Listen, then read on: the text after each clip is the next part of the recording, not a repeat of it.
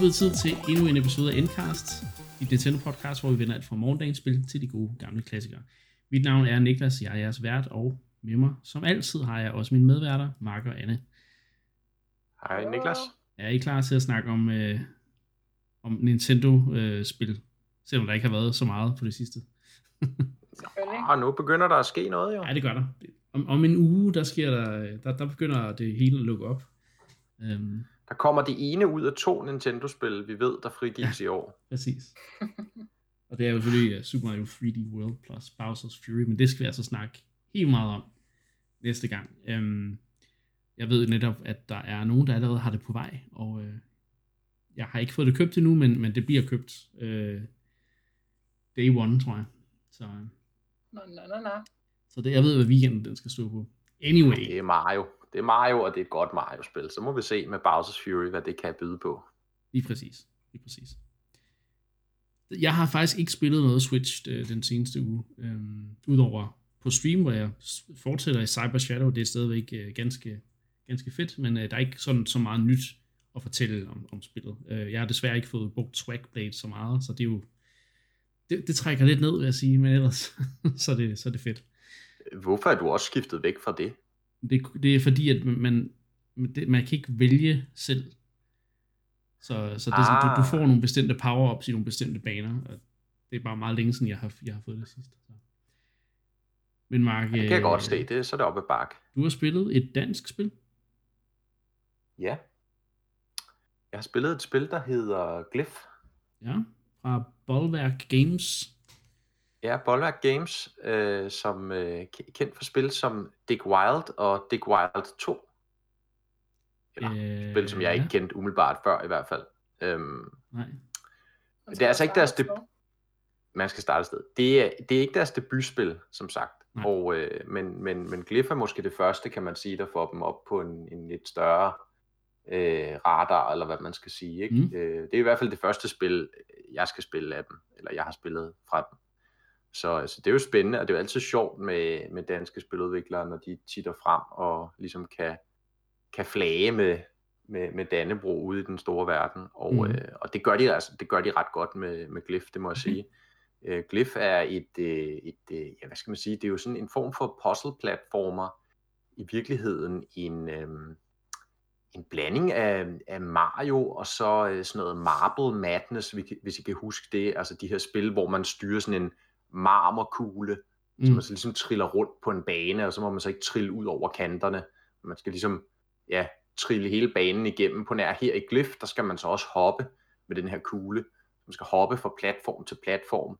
Øh, det er, det, det, er, det er overraskende sjovt, vil jeg sige. Konceptet lyder ret simpelt, og det er det i og for sig også, men, men de ruller ret mange lag på sådan øh, i mechanics. Både sådan, hvordan du bevæger den her kugle, øh, som sagt, du kan hoppe, så får du også et double jump. Du får mulighed for ligesom at kravle på siderne af de her platforme, du hopper på, så du ligesom nærmest begynder sådan at kravle op ad platforme, sådan nogle små hop, man laver, ikke?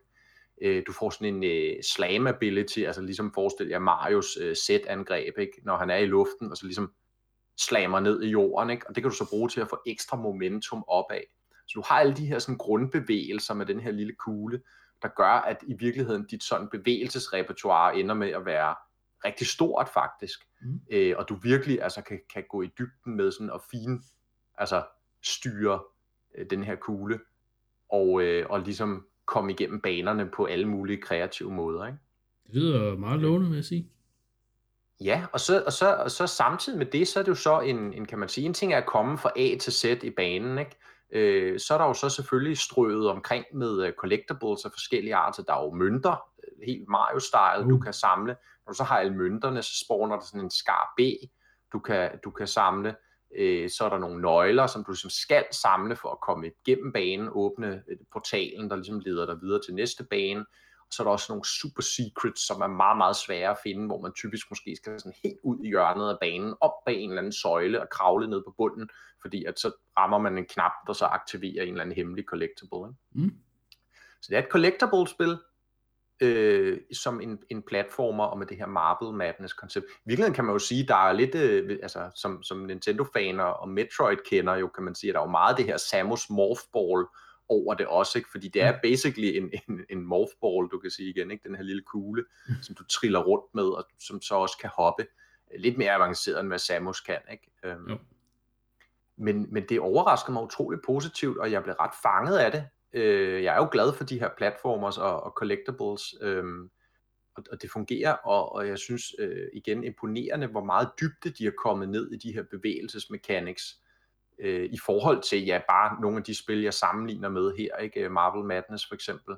Øh, det giver virkelig noget, at man får det her hoppe-element med, øh, og, og, og du kan altså ret hurtigt, kan man sige, eller som du ligesom mestrer styringen, ikke, så kan du også bare kigge på nogle af de gamle baner og åbne dem op igen, og altså, så kan du gennemføre dem på 0,5 ikke, og lave de mest sindssyge hop, ikke, hvor du altså springer mm. mange platforme over af gangen og kravler op af de der øh, forskellige øh, forhindringer på, på meget kreativ måde. Ikke? Mm.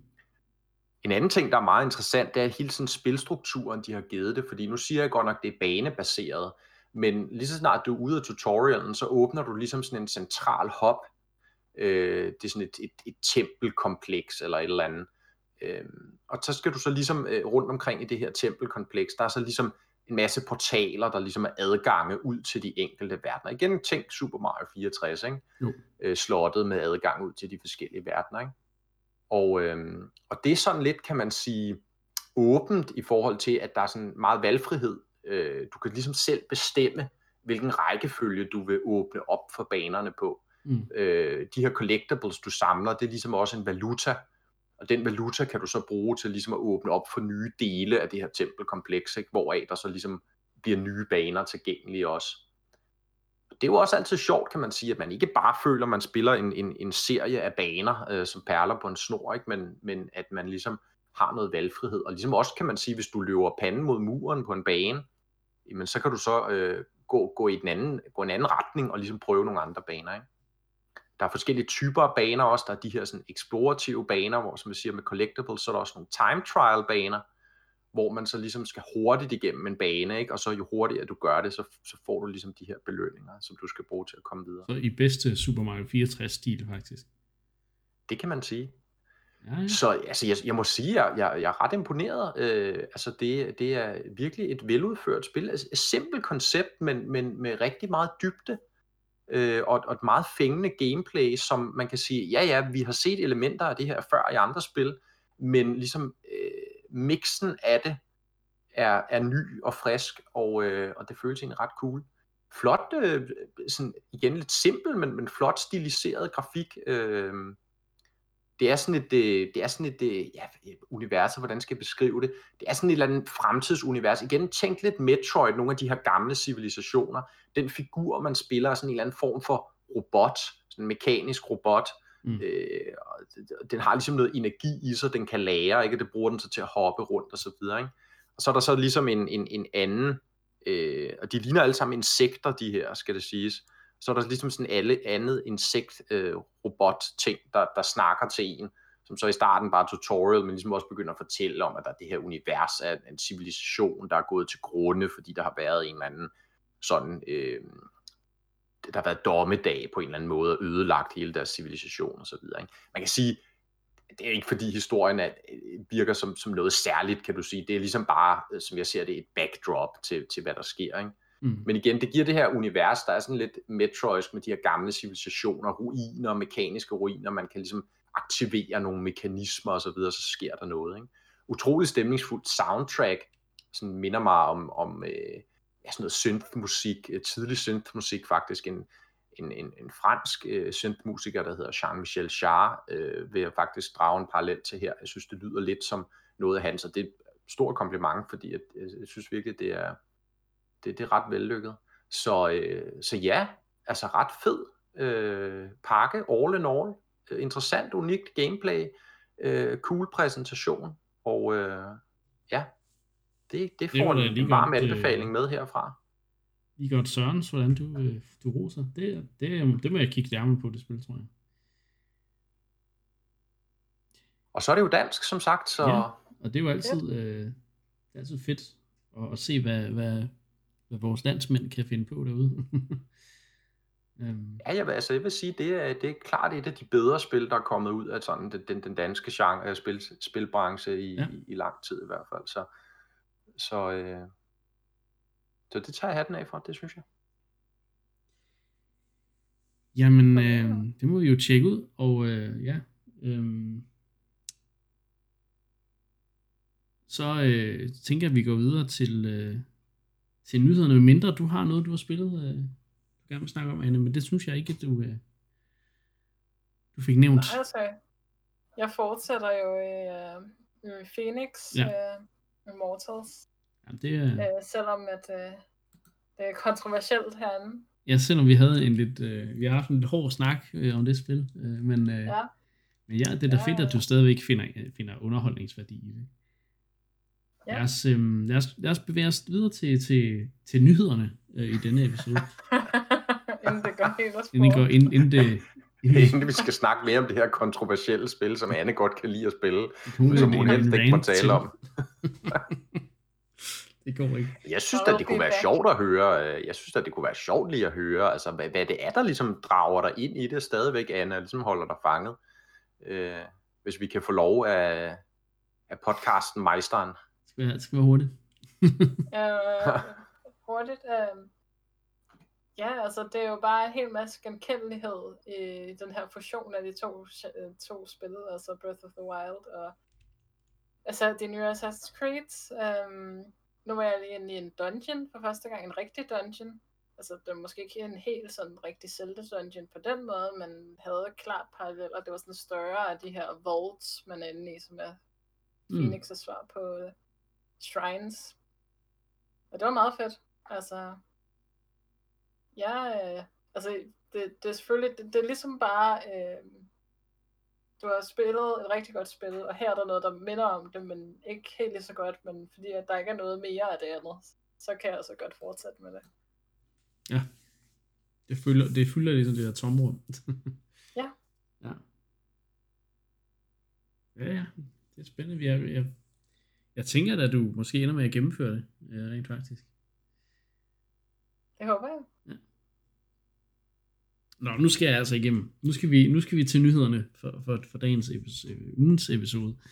Øhm, og vi starter i øh, vi starter ved en gammel klassiker, der øh, har på en eller anden måde fået et nyt liv her øh, de seneste par uger. Øhm, jeg taler om GoldenEye øh, til Nintendo 64, som jo på et tidspunkt var det meningen, det skulle have, at der skulle laves et remaster til Xbox Live Arcade tilbage i, det må have været tilbage i nullerne.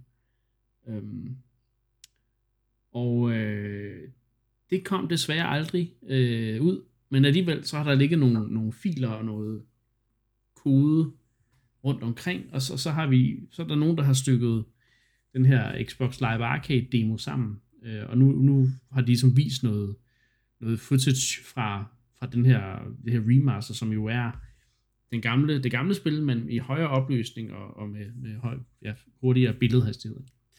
Så, øh, og det ligner jo sig selv, og jeg, jeg, når jeg har set de der videoer der, så får jeg helt lyst til at spille, spille GoldenEye igen. Ja, det er jo en, en meget opsigtsvækkende historie, det her, synes jeg, mm. fordi at uh, en ting er, at man kan sige, at GoldenEye er jo en, en, altså, en klassiker i ordets reneste forstand, ikke? en af de absolute øh, altså, topspil på Nintendo 64, ikke? Mm. og, og, og et af de spil, som altså, Nintendo huskes for den dag i dag, ikke? øh, som, som det her helt banebrydende spil, øh, ikke mindst for sin multiplayer. Og, øh, og så ja, så, så kommer det her league, ikke? altså vi kendte jo godt til det, der har jo været historier ja. fremme om det her øh, remake før, ikke? Øh, at, at, at, at Microsoft arbejdede på at lave det, samtidig med at de jo arbejdede på og, og fik udgivet et remake af, af, af den sådan spirituelle efterfølger Perfect Dark, mm. ikke, hvis vi husker tilbage, øh, som, som Rare jo lavede efter GoldenEye, og som jo i virkeligheden bygger på samme formular. Ikke? Der mm. kom et remake af Perfect Dark, og det udkom på Xbox Live Arcade, ikke? og man kan sige, GoldenEye skulle så have øh, ligesom haft samme udfald, ikke? det skulle også være udkommet på, på Xbox, men, øh, men gjorde det så ikke, og, og, og hvorfor, det, det kan vi måske så komme tilbage mm. på om lidt. Ikke? Men nu er der så ligget en, en version af spillet, og ja, det er jo simpelthen spillet, som man selv kan spille det fra ende til anden. En ting er, at man kan finde videoer af det på nettet, at man kan også finde øh, spillet ja. øh, så at sige, ikke? så man kan spille det igennem. Jeg har set mange streamere i hvert fald øh, be, be, begive sig ud i det, og det er jo, som du siger Niklas, det er jo et færdigt spil. Altså, mm, det det. Så, så det, blev, det blev stoppet i altså 11. time jo, ikke? Øh, dengang. Og, øh, efter, efter lang tids øh, frem og tilbage med licenser og ting og sager, fordi Bond-licenset er måske et af de, altså, det er et af de mest forkludrede øh, sådan copyright-licenser, eller, eller IP'er, hvad man skal kalde det, der ligger derude. Øh, fordi der er så mange, der ejer en del af, af, af James Bond øh, brandet, ikke? Øh, så det, øh, men, men det var angiveligt ikke det, der gjorde faktisk, at spillet øh, det så blev, øh, blev holdt tilbage eller blokeret for at komme ud. Og det var simpelthen... Øh, historien fortæller i hvert fald, at der har siddet en, en executive hos Nintendo, nærmest bare en, bare en enkelt mand, og sagt, det der, det skal ikke ud på en Microsoft-konsol, fordi det, øh, det er et Nintendo-spil, og det, øh, det kommer ikke, det kommer ikke på tale. Nej, og det, og, det, og det opsigtsvækkende ved det her er jo også, at man kan sige, ja, der, der, har, der har efter historiens øh, forskrift ligesom været en person, der har blokeret for det her. Ikke? Men igen kan man sige, at det er blevet blokeret altså, så sent i processen, ja. som det, det nærmest overhovedet kunne. Ikke? Fordi historien går på, at, at Microsoft og, og så videre havde indhentet de, de nødvendige aftaler, også hos Nintendo. Altså ja. de, de, de personer, de havde snakket med, og må man antage også med en, en rang af, at de ligesom kan blåstemple de her projekter, mm. ikke? Ja, øh, siden at man begynder at finansiere en, en, en udvikling af det her remake. Ikke? Og så i, i, i 11. time, der, øh, der, der skal åbenbart kunne falde en eller anden øh, godkendelse helt oppefra øh, hos Nintendo, og der, der, der er det så angiveligt en person, og det kan vi jo så gisne om, hvem det er. Formentlig har det jo været enten øh, Miyamoto eller Iwata, der har, øh, der har stoppet det her øh, til, til aller, aller sidst. Ikke? Med, med på samme niveau øh, af rang. Ikke? Ja, lige præcis. Ikke? Øh, med, med det argument, at ja, du sagde det, Niklas, et Nintendo-spil skal ikke ud på en Microsoft-konsol. Ja, det er det. Der er ikke, der er ikke nogen, øh, nogen måde, hvorpå det kan ske. Øh, det, det er jo... Nogle helt andre toner, end, end hvad, hvad vi sidder og lytter til i dag. Øh, I hvert fald den anden vej, hvor, hvor der kommer Microsoft-spil ud på, på Nintendo-maskiner. Ikke? Øh. Men jeg vil så også sige, jeg kan godt lidt bestride, altså, hvorvidt det her er den sande forklaring på det forløb. Ja, fordi man kan sige, facts eller noget som sådan. Nej, altså en ting er, at man kan sige, det rygter, altså det, er jo, det, det kommer jo i kølvandet af, eller på, at, at det her leak ligesom mm. sker, og, og man nu kan spille remaket øh, mm. af, af GoldenEye, øh, Xbox-versionen, ikke? Øhm, og så kommer der alle de her udtalelser fra, fra folk, der ligesom har været tilknyttet til projektet dengang, ikke? Ja. Øh, der ligesom øh, indikerer, hister her, hvad der ligesom er gået for sig. Ikke? Og, en masse og, og, og hvad de ved. Ikke? Og ja, det, det, det kan jo være svært 100% med sådan en øh, kommunikation der, om, om det er hele sandheden. Man kan også sige, en anden grund til, at, at jeg ligesom synes, man kan bestride det, det er jo det her faktum, at der kom jo rent faktisk et nyt GoldenEye-spil. Der kom et, et, et mm. remake af det mm. øh, til Wii i, hvornår var det, 10, tror jeg. Ja, det var Call of Duty-holdet, der vist Ja, lige præcis. Der lavede også et meget Call of Duty-sk spil, eller ja. Call, Call of Duty remake af GoldenEye. Ikke? Øh, jeg, jeg var ikke specielt begejstret for det, men, men det, det kunne alligevel nogle ting, så vidt jeg husker. Ja. Og, øh, og man kan sige, altså, så Nintendo har jo ligesom, det kan man sige, ja, det er så selvfølgelig på Wii, ikke? Så, øh, så, så, så der har de så ligesom haft deres aftale på plads, så var det okay, kan man sige, at, at der kom det her spil, ikke? Og det forbliver jo den dag i dag en eksklusiv på Wii, ikke? Så, jo det er jo, altså, men det, det er jo bare, tænk hvis, hvis man kunne have fået det på Switch, og så samtidig have udgivet det til, til Xbox, ikke? Altså, det havde været fedt, men... Øhm... Ja, og jeg sidder jo og tænker nu, altså cats out of the bag, ikke? Øhm, der, der kunne man jo godt kigge på, okay, giver det mening nu at ligesom øh, lave en, en, en ny aftale omkring det her spil, der jo til synligheden er færdigudviklet, ikke? Jo. Øhm, til at udgive det på ja, måske de andre konsoller, men måske også en Switch-version. Ikke? Microsoft er jo i hvert fald blevet meget åbne over for det her med at have deres spil på, på Switch, ikke? Så, jo. så det kunne være interessant at se, om, om der kommer en aftale, fordi det ser jo, altså det ser jo skide sjovt ud, ikke? De er jo en, de er jo en kategori af shooters, GoldenEye og Perfect Dark, som vi ikke rigtig ser mere, vel? Nej. Altså shooters i dag er noget helt andet, ikke? Øh, typisk mere lineære, mere sådan action-packed, ikke? Øh, hvor dengang, der var det nogle andre aspekter, der var i spil. Ja. Så... Det kunne være fedt, men øhm, det sker nok ikke, desværre. Nej, så må man gå af uofficielle veje og, øh, ja. og, og, finde, og finde øh, spillet, hvis, hvis man er interesseret i det.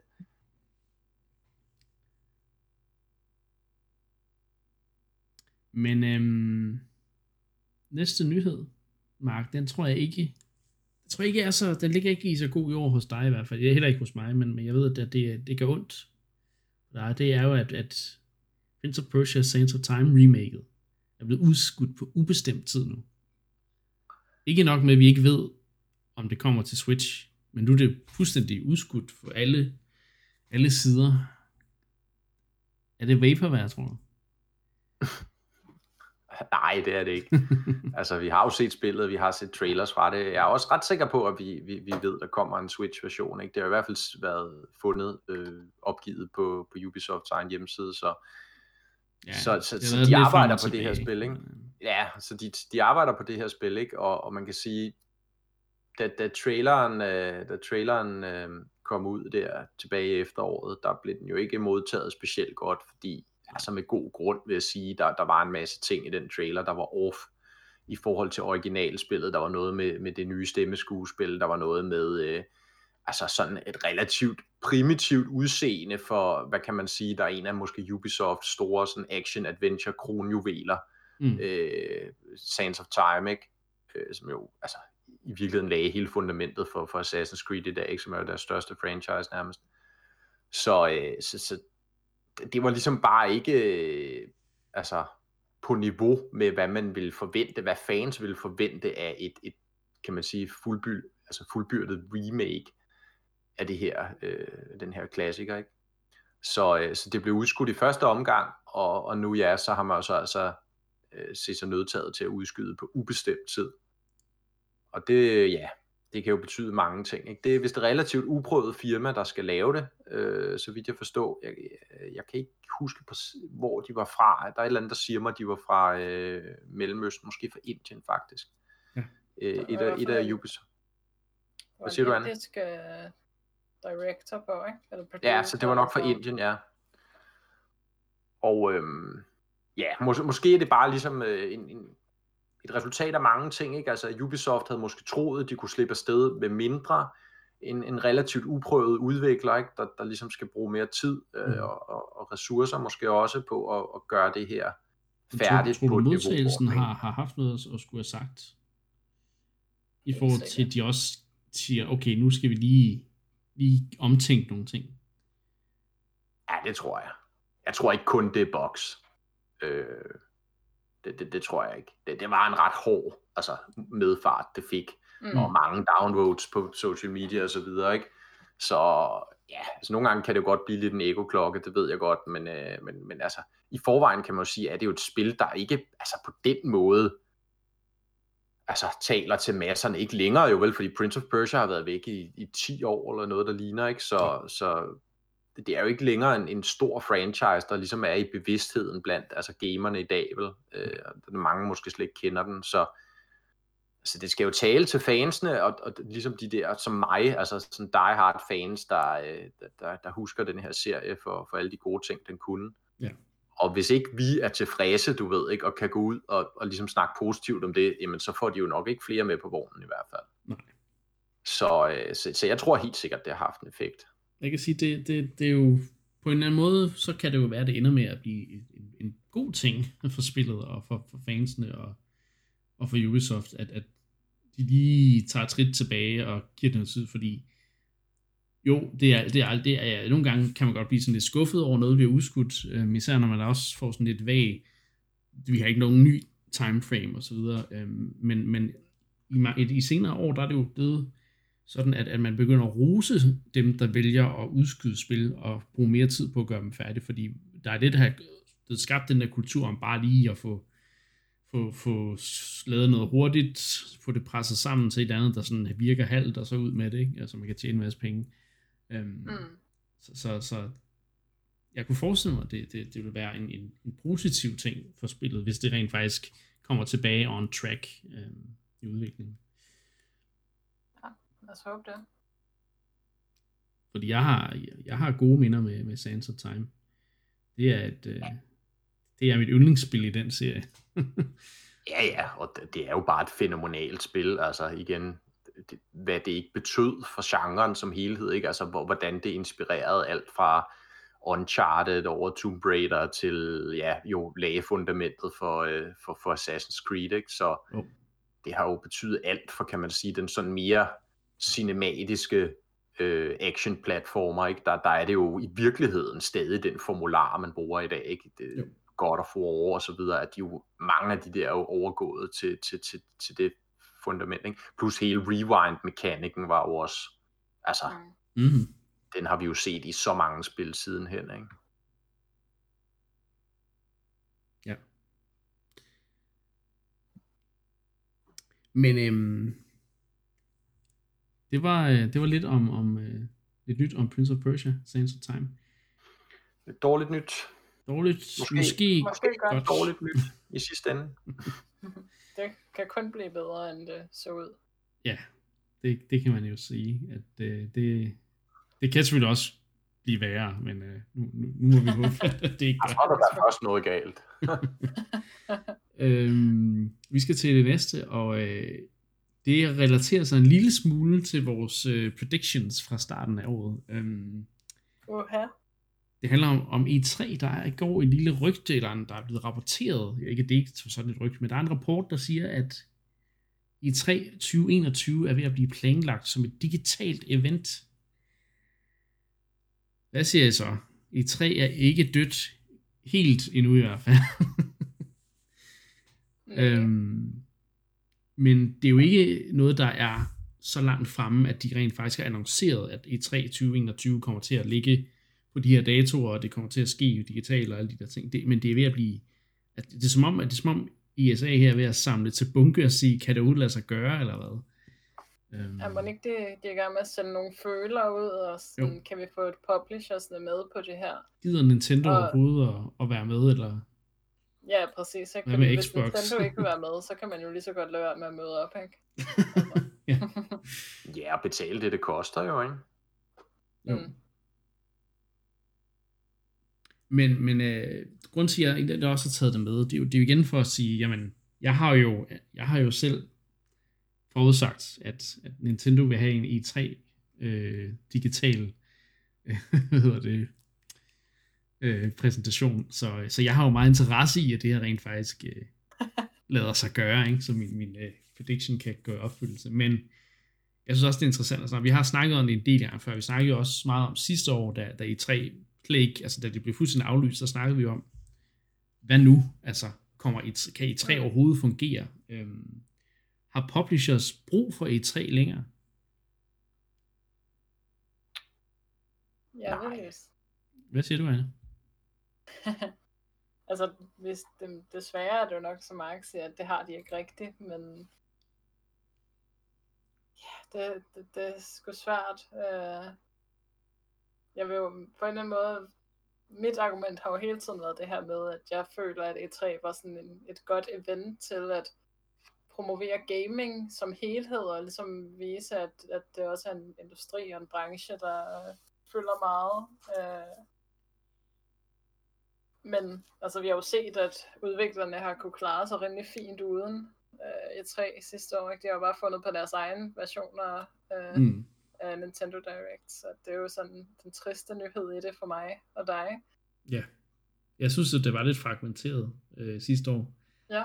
Øh, ja, det synes jeg også. Igen, at det, det giver god mening, at de prøver at lægge afstand til hinanden, sådan så Ubisoft kan sige, ja, nu kan vi præsentere vores ting, uden vi skal tænke på, at Nintendo eller EA eller nogle andre lige har haft en præsentation, som overgik os, eller som mm. måske har noget senere, så folk glemmer, at det nye Assassin's Creed, det bliver her fedt, eller et eller andet, ikke? Um, så, så, så det giver mening for, for udgiverne, men, men på en eller anden måde, så, så synes jeg bare, det var sådan lidt, altså det var, jeg, jeg havde håbet lidt, at det blev sådan en, hvor man nærmest hver uge tænkte, uh, nu kommer der en ny annoncering, og vi glæder os til at se, hvad der er, er på færre, men der gik så nærmest måneder nogle gange imellem, at der rent faktisk kom ting, og den, ja igen, vi endte med at have den sidste fra Ubisoft, de havde lavet to eller tre præsentationer i løbet af sommeren, og den sidste lå der i efteråret, og man var bare, jeg var, jeg var selv lidt udkørt på en eller anden måde, efter at bare gå og vente på alle de der nyheder, og så i stedet for, når man er vant til at få dem på tre dage, nærmest, ikke?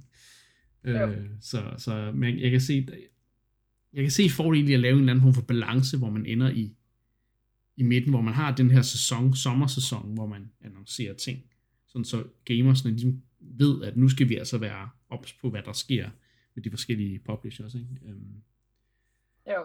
Men jeg synes ikke, jeg synes ikke at Jeff Keighley's Summer Games Fest, hvad, hvad det hed, det var ikke et, et så velfungerende øh, alternativ, men det var selvfølgelig også første gang, de gjorde det, så man kan heller ikke kritisere dem for, at de ikke prøvede. så, øh, Nej, bestemt ikke. Øh, men, men jeg synes, øh, jeg synes godt, at E3 på en eller anden måde kan, hvis de, hvis de ligesom øh, omfavner den digitale del, og, og ligesom prøver at skabe mere, skabe et, skabe et større event omkring de der ting, hvor de ligesom også har noget, hvor de, hvor de, hvor de patter lidt med noget, øh, nogle interviews og, og ting og sager, så, så giver det mening, øh, fordi jeg tror stadigvæk, at E3 kan være relevant for både ja. for, for, altså for industrien og for gamere, men også altså det der med, at man som udgiver, eller ikke udgiver, udvikler, kan komme til E3 og mødes med udgivere bag dørene, og ligesom have de her møder, ligesom de har til Gamescom, og så videre, ikke? Altså det kommer også til, det er også en, en vigtig del af E3, som vi ikke rigtig ser, øh, os øh, forbrugere, så, så, så ja, det kommer man så nok ikke til at have noget af i år, hvis det er digitalt jo. Og det er det jo selvfølgelig, fordi at vi stadigvæk har en, en verdensomspændende pandemi, så det giver jo rigtig god mening. Øh, og jeg tror endda også, det kommer til at give mening i fremtiden, fordi at de der store events, hvor man står i kø i timevis, er ikke, altså, så fede er de heller ikke. Nej. Så, men, men hvad, hvad, ja, nu sidder jeg og ranter og siger, ej, det kunne være fedt, og jeg håber, I og alle de der ting, men har, har I nogle konkrete bud på, hvad E3 skulle gøre for at, for at forblive relevant som, som event? Øh, både for publishers, men også for os gamere. Jeg ved ikke, om Mark han vil komme med et bud. Du er jo den, Jamen, der... jeg bliver jo, jeg bliver jo pessimisten i lokalet, som, som sædvanligt fristes man til at sige. Ikke? Det er okay. Jeg har jo sagt det her mange gange før. Øh, jeg, jeg tror ikke, den her form for event har så meget gang på jord tilbage, øh, hvis, hvis overhovedet noget, fordi du var inde på det, Niklas, altså øh, den, den del, der måske for alvor har skabt værdi for, øh, for, øh, for, for virksomhederne, altså presentersne, jo jo, man kan sige, de har selvfølgelig nået ud til en masse mennesker, ikke? Øh, især den gang, hvor at, øh, at, at det var sværere ligesom at kommunikere direkte til sine fans. Ikke? I dag, der ser vi jo bare, hvor, hvor nemt det er blevet for, mm. for de store øh, publishers og, og spilproducenter at kommunikere direkte til deres forbrugere, ikke via egne kanaler, via social media osv. Det vil sige, de har meget begrænset behov for øh, sådan ja. en eller anden central platform som E3 til at komme ud med deres budskab. Tværtimod kan man sige, bliver, de, ligesom, bliver deres budskab ligesom forplumret af, at der er så mange andre, der skal præsentere samtidig. Ikke? Så de får ligesom ikke det ja. der rampelys for sig selv. Så det er jo en, det er jo en klassisk kan man sige, kommunikationsting, at, at der, der har de vundet en masse ved, at det fungerer på en anden måde end sådan et centralt event.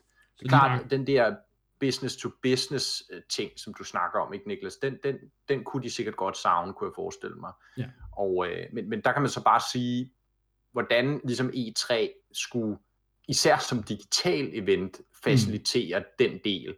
Ja. Den, den har jeg svært ved at se. Ikke? Og så kan man sige, okay, den anden del, de så kunne facilitere, det er jo egentlig det samme, som E3 altid har faciliteret udad til øh, over for, for spillerne. Ikke? Jo. Det her øh, kæmpe cirkus af spilannonceringer og middelmåde interviews og øh, slatne værter, der står og smiler øh, på mm. en lidt tokrummende måde. Og ja, altså... Så egentlig mit spørgsmål om, hvordan forbliver i3 relevant. Spørgsmålet er, er i3 i det hele taget relevant længere, når der er Nej. sociale medier og den slags? Øhm, Nej, det, det, ikke, det, ikke den del af det. Det, det, det, det er mit bud. Jeg, jeg kunne forestille mig en måde, hvorpå man, man kunne gøre noget, altså lave noget fedt ud af det. Altså, fordi der har jo altid været det her med, at journalister har kommet og spillet demo af spillene, og så har nogen fra den, den gængse masse også fået lov til at komme ind og prøve nogle demoer. Den del savner jeg lidt fra de større udgiver, fordi vi har jo haft, hvor Steam og Summer Games Fest sidste år gik sammen, og de har faktisk kørt det også ved Games, Game Awards, hvor de kommer ud og, og lægger en masse demoer af opkommende indie-spil, øh, mest indie-spil, øh, på, på Steam, som, som man som PC-spiller kan gå ind og prøve.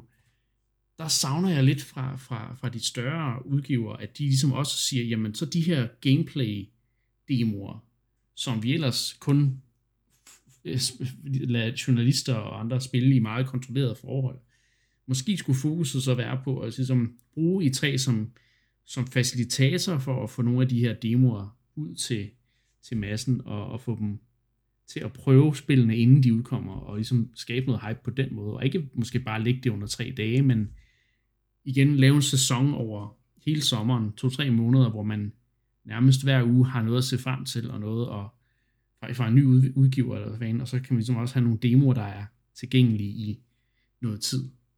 Men det er så bare en lille sådan pipe dream, øh, som man siger på engelsk, øh, som jeg har. Øhm. Ja, altså, det kunne da være meget sjovt for os som spillerne, ikke? Men, men igen, se det fra producenternes synspunkt. Hvad, hvad skulle de vinde ved sådan en løsning, ikke?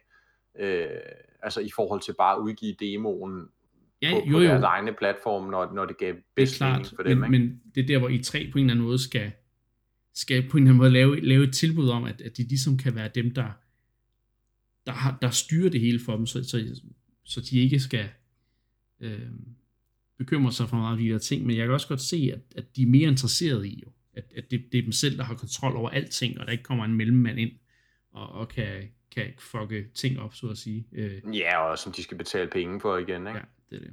Så, så men, men igen, hvis, hvis, det, hvis det ender med, at det bare er udgiverne selv, der gør de der ting, som jeg lige har nævnt, det, det er også helt fint. Så kan vi godt øh, skrotte i tre. Øh, som, som koncept og event, men øh, jeg kommer stadigvæk til at savne den der sommer, sommerperiode, hvor man bare sidder og, og bliver spækket med øh, spilnyheder, og det er hele bare fedt, og man hyper sig selv, til man ikke kan, kan hype længere. Øhm, men jeg tror, jeg, jeg, jeg vender mig nok til det over de næste mange år, når vi når E3 måske øh, ender med ikke at, at være en ting længere. Jeg synes, øh, desværre jo, at du har nogle rigtig gode pointer, Mark, og det er jo mest bare øh, nostalgien, der, der taler. så. Ja. Altså, og selvfølgelig også min, min forudsigelse, der skal, øh, der, der skal gå i opfyldelse, det er jo klart. Ja. Det er rigtigt, du skal have fuld plade. ja. ja, det tror jeg, det, men... det løb er vist allerede kørt, men det, det må vi se. men til gengæld så øh, kunne det måske være, at Nintendo kunne have nok content til at lave en god, øh, hvad hedder det, E3 Direct, ja. eller man skal sige, de har jo traditionelt set været ret øh, sådan lojale, eller man skal sige, ikke? hvor nogle af de andre begyndte at falde lidt fra. Mm. Jeg, jeg har altid godt kunne lide de der E3 øh, Nintendo ting, fordi det gav en rigtig god indikation af, hvad kan vi forvente, der kommer i efteråret. Den, den lå godt der i juni, mm. ja, juni-juli, øh, lige i den periode, fordi så kunne man ligesom som Nintendo-fan ligesom sige, jamen okay, jeg ved, godt, jeg ved, hvor jeg skal lægge mine penge de næste 6 måneder, det er altså hos Nintendo. Ikke? Øhm, så jeg håber stadigvæk, at, at, at Nintendo de i år vælger at holde en anden form for sommer event, om de går med i et eller andet samarbejde med E3 eller ej, det må vi jo se. Øhm, nu, er, nu er planlægningen i gang, men det, man kunne godt forestille sig, at den planlægning falder, falder til jorden, som den jo gjorde, også faktisk inden corona ramte sidste år, der var jo allerede mange, der trak sig fra E3, Øh, ja. Meget tidligt på året, det er Jeff Keighley, der, der ikke ville have det der E3 Coliseum som hans ansvarsområde længere, og øh, Sony, der meget hurtigt til, at vi kommer ikke til at være til V3 i 2020. Øhm, og så ja. igen kom alle de andre ting, og, og det var ligesom der, hvor man tænkte, nu, nu i 3, hvordan, hvordan filen kan de rejse sig for det her? Og det er spørgsmålet, om de kan, men de prøver, og det må jeg jo sige, det, det er jo fedt, at de, de prøver det, men jeg skal også, man skal også bare nok erkende, at, at på et tidspunkt, så, så kan man ikke presse citronen længere, så, så, er det, så er det slut. Fordi E3 har i det løbet af de sidste 10 år flere gange været under altså, hård kritik og under, under pres i forhold til at skabe en eller anden form for relevans for sig selv. Så. Ja, lad os se, hvad der sker. Ja, jeg glæder mig til at se, øh, til enten at blive skuffet, eller, øh, eller juble. ja, jeg vil jo altså stadig sige, at jeg synes, at gameren, altså den gængse gamer taber noget ved, at det er tre, det dør. Det der øh, med at sprede det ud over hele sommeren, eller hele året i virkeligheden, det, jeg synes, der var noget specielt i, hvordan det sådan ligesom øh, bragte spillere sammen, og hele det der metalag med, hvem har vundet i tre og sådan noget. Det kan godt være, at det ikke er udviklerens interesse, men jeg synes godt nok, det var i gamerens interesse. I hvert fald entusiasten. ja. Øh, fordi øh, det, det, er, det, er lidt, ja, det er lidt sørgeligt, at vi ikke skal have de der indcast i tre specials. Det må jeg sige. Nå, vi skal snakke om, om, om uh, Switch-salg igen. Uh, vi havde den helt store uh, sidste gang med, uh, med salgstal og enheder, hvor mange enheder er der blevet skubbet over disken og, og så videre. Men uh, nu er der kommet lidt, lidt data frem, uh, fordi Nintendo er blevet spurgt, hvordan har I tænkt jer at skubbe salget, så I kommer op på siden eller overgår Wii'en salg. Og øhm, der er det kommet frem, at, at, at, at der er mange, der Altså, nu, normalt så, kan du, så har du en maskine per husholdning, øh, kan man sige. Fordi mm. der er jo ikke en grund til, at, at der er ikke særlig tit en grund til, at, at du køber en PS4 til både, øh, øh, hvad hedder det, Maja og Bobby. Øh, altså, der er jo ingen grund til, at de begge to har en. Altså, eller at, at, at faderen også skal have en. Nej, nej, det er der ikke. Altså, men, men med Switchen er det som om, at det er ligesom efterspørgselen for at have flere Switch-maskiner per husholdning det har virkelig drevet noget salg i den seneste periode, hvor 20% af salget har stået for, for, for altså 20% af salget har været til samme husholdning ifølge den data, øh, de har fået. Det, det er sådan, jeg læser det i hvert fald. Øhm, ja, og det er jo nok det er interessant. Det er jo det. Det er jo det. Det er jo, det er jo det der, også det der med, at, at spillene på en eller anden måde bliver jeg ved ikke, det er som om Switchen bliver, kan skubbes bedre til, at det er en, en personlig maskine frem for en maskine, som hele familien eller hele husholdningen sidder omkring. Øh, ligesom altså, yeah. Wii, Wii, der, der solgte du en per, per husholdning, fordi så havde du Wii Sports-maskinen, og så kunne man bare tage den op og spille multiplayer, og den stod jo ved tv'et, du kunne ikke tage den med nogen steder hen. Switchen, der er det jo, giver det jo meget bedre mening, at at, at både ja, at alle børnene har sin egen, og måske også lige at en af forældrene, der godt kan lide Animal Crossing, også, øh, også har sin egen, ikke? Så, så ja. Ja, ikke? Altså desværre ligesom at, at argumentere for, hvorfor man skal have både en kæmpe stor Playstation 5 inde i stuen, og så inde på børneværelset. Her giver det lidt mere mening, at øh, hvis man, hvis øh, ens bror har en Switch, så kan det være, at søsteren også gerne vil have en. Ja, det er det. Også fordi spillene på en eller anden måde faciliterer, nogle af spillene faciliterer det her med, at der er noget, noget interaktion imellem maskiner imellem spil, hvor det ikke bare er, at, at man sidder med to controllers på en maskine, men at man ligesom begge har Pokémon og kan, igen, ligesom, ligesom det var med håndholdte maskiner, ligesom mm. Gameboy'en og, og så videre, ikke? altså det, det er den samme, fordi den er hybrid, så taler den ned ja. det samme, øh, den samme mentalitet, det her med, at alle skal have deres egen personlige. Ikke? Øhm. Ja, så kan man jo spørge sig selv, altså hvem gider for alvor at dele ø i Animal Crossing? Er der vel ikke mange, der gider. Man vil have sin egen, ikke? Man vil have sin helt egen, hvor man kan customize præcis som man vil, og hvor man ikke skal gå og irritere over, at lillebror har gravet alle ens blomsterbede op igen for, for tiende gang, fordi at... Øh, det er sgu da derfor, ja, de har lavet altså den funktion. Det er for at tvinge folk til at købe deres egen Switch. Ja, Ja, men det er præcis. jo ikke løgn. Det er jo ikke løgn. Altså, så, det er jo en del af det. Det, det er jo det, ikke?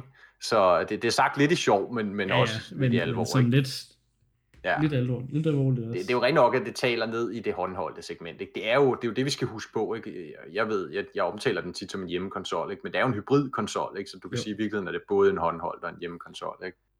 I hvert fald, hvis du undtager Switch Lite. Ikke? Så, men, men man kan sige, der er jo også måske meget det her aspekt med, at der er måske en Switch i huset, og så er der måske en Switch Lite mm. øh, hos lillebror eller lillesøster, eller kæreste, eller hvem det nu måtte være, øh, mor for den sags skyld. Ikke? Jo. Og, øh, og så må jeg også bare gentage mig selv fra, hvad jeg sagde i... Øh, ja, det kan jeg snart ikke huske, det har jeg sagt mange gange, tror jeg, men altså, det her med... Øh, altså Pro-maskinen, ikke? Jo. Pro-maskinen skal hjælpe dem også med at komme op over de 100 øh, hvad hedder det, millioner, ikke? Det er det. Så Og, kan, øh, så kan spillerentusiasten i huset ligesom sige, jo jo, I kan, I kan spille på jeres Switch eller Switch Lite, men jeg skal have Switch Pro. Eller Switch, uh, Switch, åh oh shit, hvad, hvad, hvad var det, jeg kaldte den? Switch up. Switch, Switch up, Switch Pro, ja. ja, Switch Up. Nej, ja, fordi ikke så, og så kommer der jo igen det der element af, når jeg er okay, men så kan man så, så kan man så ligesom give sin gamle Switch videre, ikke, til et andet øh, medlem af husstanden, ikke? Så, Jo, så der er jo flere måder ligesom at opnå det her på, Det er ikke? det. Selvfølgelig, som jeg sagde, der er Switch Lite, ikke? Men når Switch Pro'en også kommer, så er der det Mm. her element af, at, at, at den dedikerede gamer selvfølgelig køber en Switch Pro, og så har de jo så ligesom solgt en Switch mere, Mm. og så er der så ligesom en, der arver den gamle måske, ikke? Så er det mere Men- software, der bliver solgt. ja, men, men, men det giver bare rigtig god mening at have forskellige, altså fors- forskellige mas- altså, typer af maskinen i sit lineup, som der tiltaler forskellige typer af forbrugere. Øhm, og igen, når du så stadigvæk har et marked, hvor, hvor, hvor du ikke siger, Nå, nu har vi solgt en maskine til den her husholdning, jamen så sælger vi nok ikke flere maskiner til, til husholdningen. Vel? Det, det, det er slet ikke lige så stort en, en, en ting. Altså det, det, det behøver de slet ikke bekymre sig om på samme måde, fordi der er hybrid øh, konceptet. Så, så ja, jeg synes, det er, det, er da, det er da fedt. Og det er da også en af grundene til, at, at Switchen som koncept ender med at, at, at nu true Wien, Wien for at, ja, jeg ved godt, det ikke er den bedste sælgende Nintendo-maskine ever, men den er jo en af, alligevel en af de der maskiner, man altid holder op imod, ikke? Så. Så ja.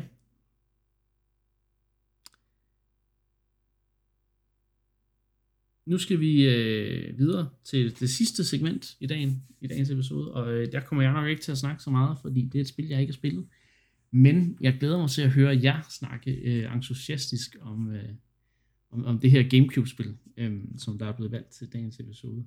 Et spil, som jeg har fået at vide, at det er en, det er en, det er en skandale, jeg ikke har spillet det her spil. Ja, Decideret. så kan man selv regne ud, hvem der er kommet med den kommentar. Ja, det må være dig, Anne. Nej. øhm, vi skal snakke om Beyond Good and Evil fra Ubisoft. Øhm, et, et, øh, et, et, et, ja, action-adventure eventyr, så vidt jeg har fået, fået sådan kommet frem til. Hvad, hvad er det, hvorfor, hvorfor skal vi snakke om det her spil? Ja, den, den synes jeg, Mark han skal tage. Nå, okay. Kan I godt holde til en øh, monolog de næste 20 minutter? I kan godt stille ud af. Det er længe siden, vi har haft en. Øh, så. Nej. Op til flere minutter. Ej, jeg håber, du, du, du hjælper mig lidt på vej her, Anna, fordi at, øh, du har også spillet lidt af det, ved jeg, så, øh, så din input er også øh, velkomne. Men ja, altså Beyond Good and Evil, hvilken klassiker, ikke? Hvilken kultklassiker det jo blev, øh, efter at være altså, floppet ret markant på salgslisterne, så blev det jo en, en kultklassiker med god grund. Det er jo, Niklas, og det er jo der, hvor kan man sige, nogen ja. måske vil bruge ordene en skandale, at du ikke har spillet spillet. Fordi det er en Zelda-klon. Altså det, Ja. det, det, gameplaymæssigt læner det sig utrolig meget op af Zelda. Det skulle oprindeligt have været en lidt anden type spil, men, men endte med at være et, et Zelda-spil. Ja, og man ved, hvad jeg godt kan lide Zelda-spil. Ja, ja. Og- Og, og det er jo så et, et Zelda-spil i, i det her sådan fremtids øh, sci-fi setting, er det jo i virkeligheden. Mm. Øhm, en gang, ja, nogle tusind år ude i fremtiden, jeg kan ikke huske det præcise årstal, årstal, vi befinder os et eller andet afsides sted ude i galaksen på en, en planet, der hedder Hilles, så vidt jeg husker. Og øh, på den her planet, der, øh, der, der, der, den styres ligesom af, det er nærmest sådan en, en politistat, eller sådan en politistyre, øh, med sådan en eller anden skummel overmagt, der hedder The Doms. Og, øh, og, og de har ligesom, kan man sige, jeg mener, de bruger planeten og dens indbyggere til at, at, at mine forskellige ressourcer op af jorden, ikke? Og, øh, og, og det gør de så under mere eller mindre slavelignende vilkår. Øh, Men der er sådan fredelige dele af, af det her Hillis, og, og i og for sig, øh, hende hovedpersonen, man spiller den her meget karismatiske øh, figur, Jade. Øh, hun har øh, hun er klædt i grøn, og har grøn læbestift. Det er sådan de karakteristika, jeg umiddelbart kan huske i hvert fald. Øhm. Ja, hun, øh, hun er sådan øh, amatørfotograf, eller sådan aspirerende journalist, så vidt jeg husker. Altså, man kan sige, at hele hendes figur er jo virkelig interessant, og for tiden, altså spillet for 2003, ja. er den meget interessant, altså kvindelig spilfigur, vi har med at gøre her. Ikke? Mm. Øhm, men, men som sagt, denne her sådan amatørjournalist, der kommer på sporet af, at der foregår de her sådan helt, altså makabre, øh, ubehagelige ting øh, hos de her doms, og hvordan de igen udnytter lokalbefolkningen til at, at, at profitere. Og, øh, og hun, øh, hun bor på øh, ligesom et børnehjem, hvor hun selv er blevet taget ind som, som spæd. Man, man kender egentlig ikke hendes forældre.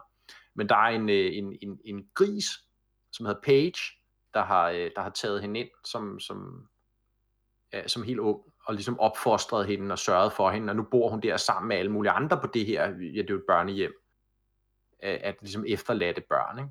Og, øh, og, og, nu er hun så, øh, nu er hun så, kan man sige, ligesom blevet gammel nok til ligesom at forstå, hvad der foregår ude i verden, mm. og beslutter sig ligesom for at prøve at tage kampen op mod det. Ikke? Så hun tager ligesom ud på for det her, som ligesom, der, der kommer hele verdenen i spil, ikke? det er jo sådan en, en, en jeg siger ikke en åben verden på den måde, vi kender dem i dag, men det er jo sådan et, et, et lidt større åbent spil. Igen ligesom de gamle Zelda-spil, Ocarina of Time-formularen, mm. ikke? Med sådan en central øh, verden, hvor du så øh, øh, der, der er oversvømmet i øvrigt øh, store dele af den her planet, så, øh, så du ligesom sejler rundt på sådan en svævebåd, øh, tror jeg de hedder. Og øh, der sejler man så ud fra ligesom det her børnehjem, og så ud til de forskellige destinationer, man skal på. Øh, der er sådan en, et, en, en, en mekaniker, et mekanikersted, hvor man kan ligesom få opgraderet sin, sin svævebåd og lavet alle mulige crazy ting og så kan man så tage ud til nogle af de her doms, baser og så videre. Der er også ligesom sådan en central hovedby, hvor man kan gå ind og shoppe i alle mulige eksotiske forretninger, købe upgrades, bruge sine, de ting, man finder på sine eventyr til ligesom at opgradere sin, sin figur. Mm. Og så har den det her, øhm, og der kan man sige, så veksler spillet ellers mellem exploration ikke, og, og, øh, og kamp. Og det er ikke fordi, det sådan er super avanceret noget af det, det gør. Altså kampsystemet er sådan et Star Fox Adventures-agtigt, øh, lidt, lidt for simpelt til, hvad godt er, ikke? Men, men, men det fungerer. Og Exploration er måske heller ikke på helt samme niveau, som vi ser dem i, i, i Zelda. Men, men der er de her ting, der er dungeons også, ikke? som ligesom er typisk de her doms-baser, hvor man så skal snige sig ind. Og der kommer så ligesom øh, journalistik, eller journalistaspektet af ligesom hende her Jade, øh, figuren af, af hendes karakter kommer så til udtryk der, fordi der skal man så typisk, så er det så ikke noget med, du ved, at slå den store onde boss, men så er det måske noget med ligesom at filme, for eksempel, få dokumentation for, for eksempel, at de bruger små børn i arbejdslejre, eller de, de, altså, mm. de holder de her mennesker, eller væsner øh, for slaver, ikke? Øh, hvad de producerer, og, og, og hvorfor de er nogle løgner, og ja, mm. alt det der, ikke? Ja. Og det er jo egentlig ret sjovt, så der er sådan et kamerasystem, hvor man kan gå rundt og tage billeder af alting, ikke? og du skal både bruge det til ligesom at klare nogle af hovedmissionerne, og du skal også bruge det til, at du kan bruge det til sådan nogle sidequests, som man også måske kender fra Zelda, øh, sådan noget mere fotografere sådan floraen og faunaen og så videre, og så kan du så ligesom udfylde et, et leksikon, og ja, igen, så kan du få nogle upgrades på baggrund af det. Ikke? Så det har alle de her aspekter, som man kender fra Zelda-spillene også på toppen af det her meget, meget, synes jeg, interessante, meget originale fremtidsunivers, der ligesom sådan tager en inspiration fra alle mulige kulturer, der er både sådan mellemøstligt og asiatisk, europæisk, altså der er masser af forskellige kulturer, der ligesom er ligesom blandet ind her, øh, og så er det jo så dyr, mange af de her, Tin Jade er sådan en menneskeagtig væsen, ikke? Men, men der er jo ikke på den måde som sådan mennesker, det er mere alle mulige mærkelige skabninger øh, mm. ud fra galaksen, som ligesom er havnet på den her planet. Øh, som sagt, Page, der er der sådan en, en gris, ikke? Og, men der er flodheste, og der er, ja. altså, der er alle mulige sjove, sådan antropomorfiske skabninger og så videre. Øh, utrolig fedt, fed grafik, utrolig fedt øh, soundtrack, øh, mm. som igen tager inspiration fra de der forskellige kulturer. Man kan virkelig mærke det, især når man render rundt sådan i downtown, den husker jeg virkelig. Downtown, der er sådan et, et trade district, hvor der netop ligger den ene butik efter den anden, af sådan, ja, hvor man kan købe alle mulige mærkelige hemstergemser, ikke? så, øh, så ja, altså det er også en af mine helt store øh, favoritter fra, fra den tid, og, og altså et, måske ja, det mest vellykkede den mest vellykkede Zelda-klon, der er lavet i, i, i min optik. Mm. Og øh, ja, der er jo en toer på vej og har været det, men det er jo et helt andet, det er jo et kapitel for sig, det skal vi måske gemme til en anden gang. Ikke? Men altså, der er jo måske stadigvæk en toer på vej, og den har jo været bekræftet og afkræftet øh, mange gange. Altså. Meget ambitiøst, og, måske, og lidt, måske lidt for ja. ambitiøst. Ja, og nu kan man sige, skaberen, det er jo, det er jo ham her, Michel Ancel, der har, øh, der har opfundet det her univers, og han, øh, det snakker vi jo om her i programmet, han er ikke længere hos Ubisoft, han forlod dem, eller blev sådan afskedet, halvt afskedet, der var blevet lavet en anden gensidig aftale om, at han forlod firmaet her i efteråret, mm. på grund af nogle, nogle rygter omkring, øh, at han, han var hård med sine medarbejdere, og han var svær at arbejde sammen med, og ja, ja. Der, der var en masse samarbejdsvanskeligheder der, så hvem ved, vi har sikkert ikke hørt det sidste til den historie, men altså han er mm. væk. Det var ham, der fandt på Beyond Good and Evil, ikke? Det var også ham, der startede med at lave Rayman, ikke? Som, så er jo en dygtig fyr ellers, øh, må man sige, ud fra det output, han har lavet, men, uh, men ja. Måske ikke en flinker fyr. Nej, det er jo så spørgsmålet. Nok ikke, hvis han bliver afskedet. Eller Nej. Men det bliver i hvert fald så uden ham, at spillet bliver lavet færdigt, hvis det bliver lavet færdigt. Ja. Ja. Nu må vi se. Øhm, altså to Men jeg er jo lidt, jeg er lidt nysgerrig på, på dig, Anna, hvad du husker fra, fra Beyond Good and Evil. Ikke? Fordi man siger, der er mange ting at huske det spil for. Ikke? Nu fik jeg nævnt, som sagt før, grafikken, universet, mm. stemningen, øh, soundtracket. Ikke? Gameplayet er måske i virkeligheden lidt det, man mindst husker det for. Fordi igen, der gør Zelda det måske bare lige lidt bedre. Ikke? men, men så er det det her univers og historiefortællinger, nogle af de temaer, de tager op, som jo er, mm. kan man sige, noget mere barske, end det vi typisk ser i Zelda-regi. Ja, men jeg har også sådan en, en spøjs øh, historie med det spil, kan man sige, fordi at jeg jo af naturlige årsager har set dig og vores anden bror øh, spille det igennem, som, som da vi var små. Ikke? Øh, er der andre øh, traumatiske oplevelser, vi skal høre nu? Eller hvad? Nej, nej, øh, det, er ikke, det er ikke traumatisk. Okay. øh, og egentlig, altså, måske var det på grund af de her mere avancerede temaer, universet, og det var sci-fi og så videre, som gjorde, at det ikke på samme måde tiltalte mig, eller at jeg i hvert fald ikke kom til at spille det som barn. Øh, men husker helt tydeligt især øh, musikken også, øh, som jeg jo sikkert har siddet og hørt på, mens jeg har siddet og spillet noget andet. Øh, men jeg købte jo så, det, det blev sådan lidt halvgenudgivet på et tidspunkt, hvor det også kom til PC og sådan noget. Øh, og spillede så en, en god del ind i det her for, det er jo snart 10 år siden faktisk. Og husker egentlig ikke så meget fra det, andet end at jeg husker, at jeg blev øh, stok i spillet faktisk, og jeg kunne komme videre. Øh, men, men husker det som sådan, altså overraskende meget, ligesom Zelda, ellers i strukturopbygning. Så øh, af den øh, lange tale, du holdt før, der, øh, der føler jeg da alligevel en, en nysgerrighed for måske at gå tilbage og prøve spillet igen nu. Mm. Jeg ved ikke, det er vel ikke tilgængeligt egentlig på Switch og så videre? Nej, det er jo lidt mærkeligt, ikke? fordi øh, det, det er rent faktisk blevet genudgivet. Det er rigtigt, som du siger, Anne. Oprindeligt udkom det jo til, øh, til GameCube og PlayStation 2 og Xbox, den oprindelige Xbox. Og så kom der så en Windows-version på et senere tidspunkt, ikke? som jeg tror, man egentlig stadig kan, kan købe på, på, på ja, sådan gængse PC, øh, Steam og så videre, øh, storefronts, men, men som jo ikke nødvendigvis virker super godt på moderne computere, vel? Så, øh, men, men det der jo er, det var, at de lavede rent faktisk, Ubisoft udgav, genudgav spillet i en HD remaster, i, ja, det har været omkring 10 år, 10-11 stykker, tror jeg mm. øh, på PlayStation 3 og Xbox 360. Og den version skulle man jo tænke, altså det er jo lidt mærkeligt, hvorfor den ikke er dukket op øh, på, på endnu nyere platforme.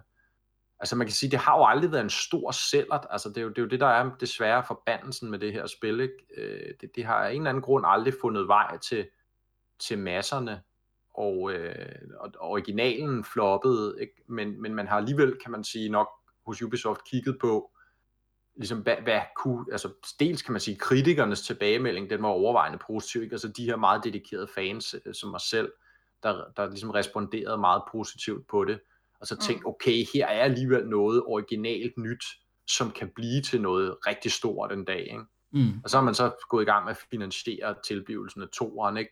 Og så har man så trukket lidt i land, så har man så givet Ancel noget igen og arbejde med, ikke? Og sådan er det jo gået år for år nærmest lige siden. Jeg tror 2008 er den første gang, der kommer en lækket trailer af det, der var ja. Beyond Good and Evil 2 på det tidspunkt. Mm. Og så ja, der er jo både kommet officielle trailers, og spillet er blevet altså, fuldstændig bygget op fra begyndelsen, og jeg tror sidste gang vi så noget til det var på E3 for et par år siden, ikke? men det var alligevel allerede et par år siden og så videre. Ja. Nu er han selv der ikke mere, og jamen altså, det er jo sagaen, der aldrig vil slutte, om, om det her spil nogensinde kommer ud, ikke? eller får en efterfølger. Ja. Men så man kan sige, ja, sorry Anna.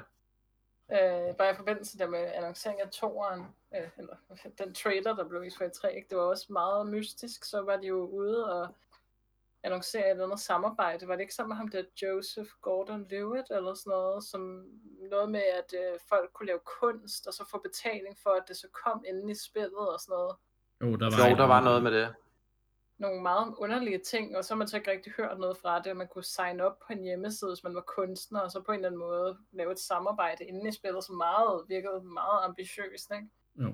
Ja, som også fik et bag, bagslag, tror jeg, fordi så kom der lige pludselig kritiske spørgsmål til, om det var sådan en eller anden måde at få billig arbejdskraft på. Ikke? Ja, ja.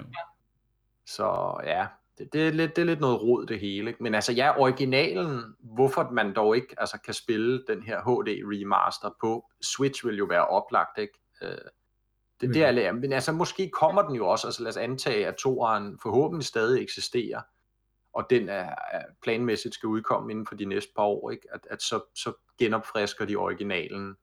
Der har de HD remaster, når ikke andet. Ja, den er måske 10 år gammel nu, men altså stadigvæk noget mere moderne. Øh... Ja, måske er det en uh, Metroid Prime Trilogy, HD Trilogy, der er, der er samme case her. Ja, det er klart. Det er klar. der var. Ja. ja.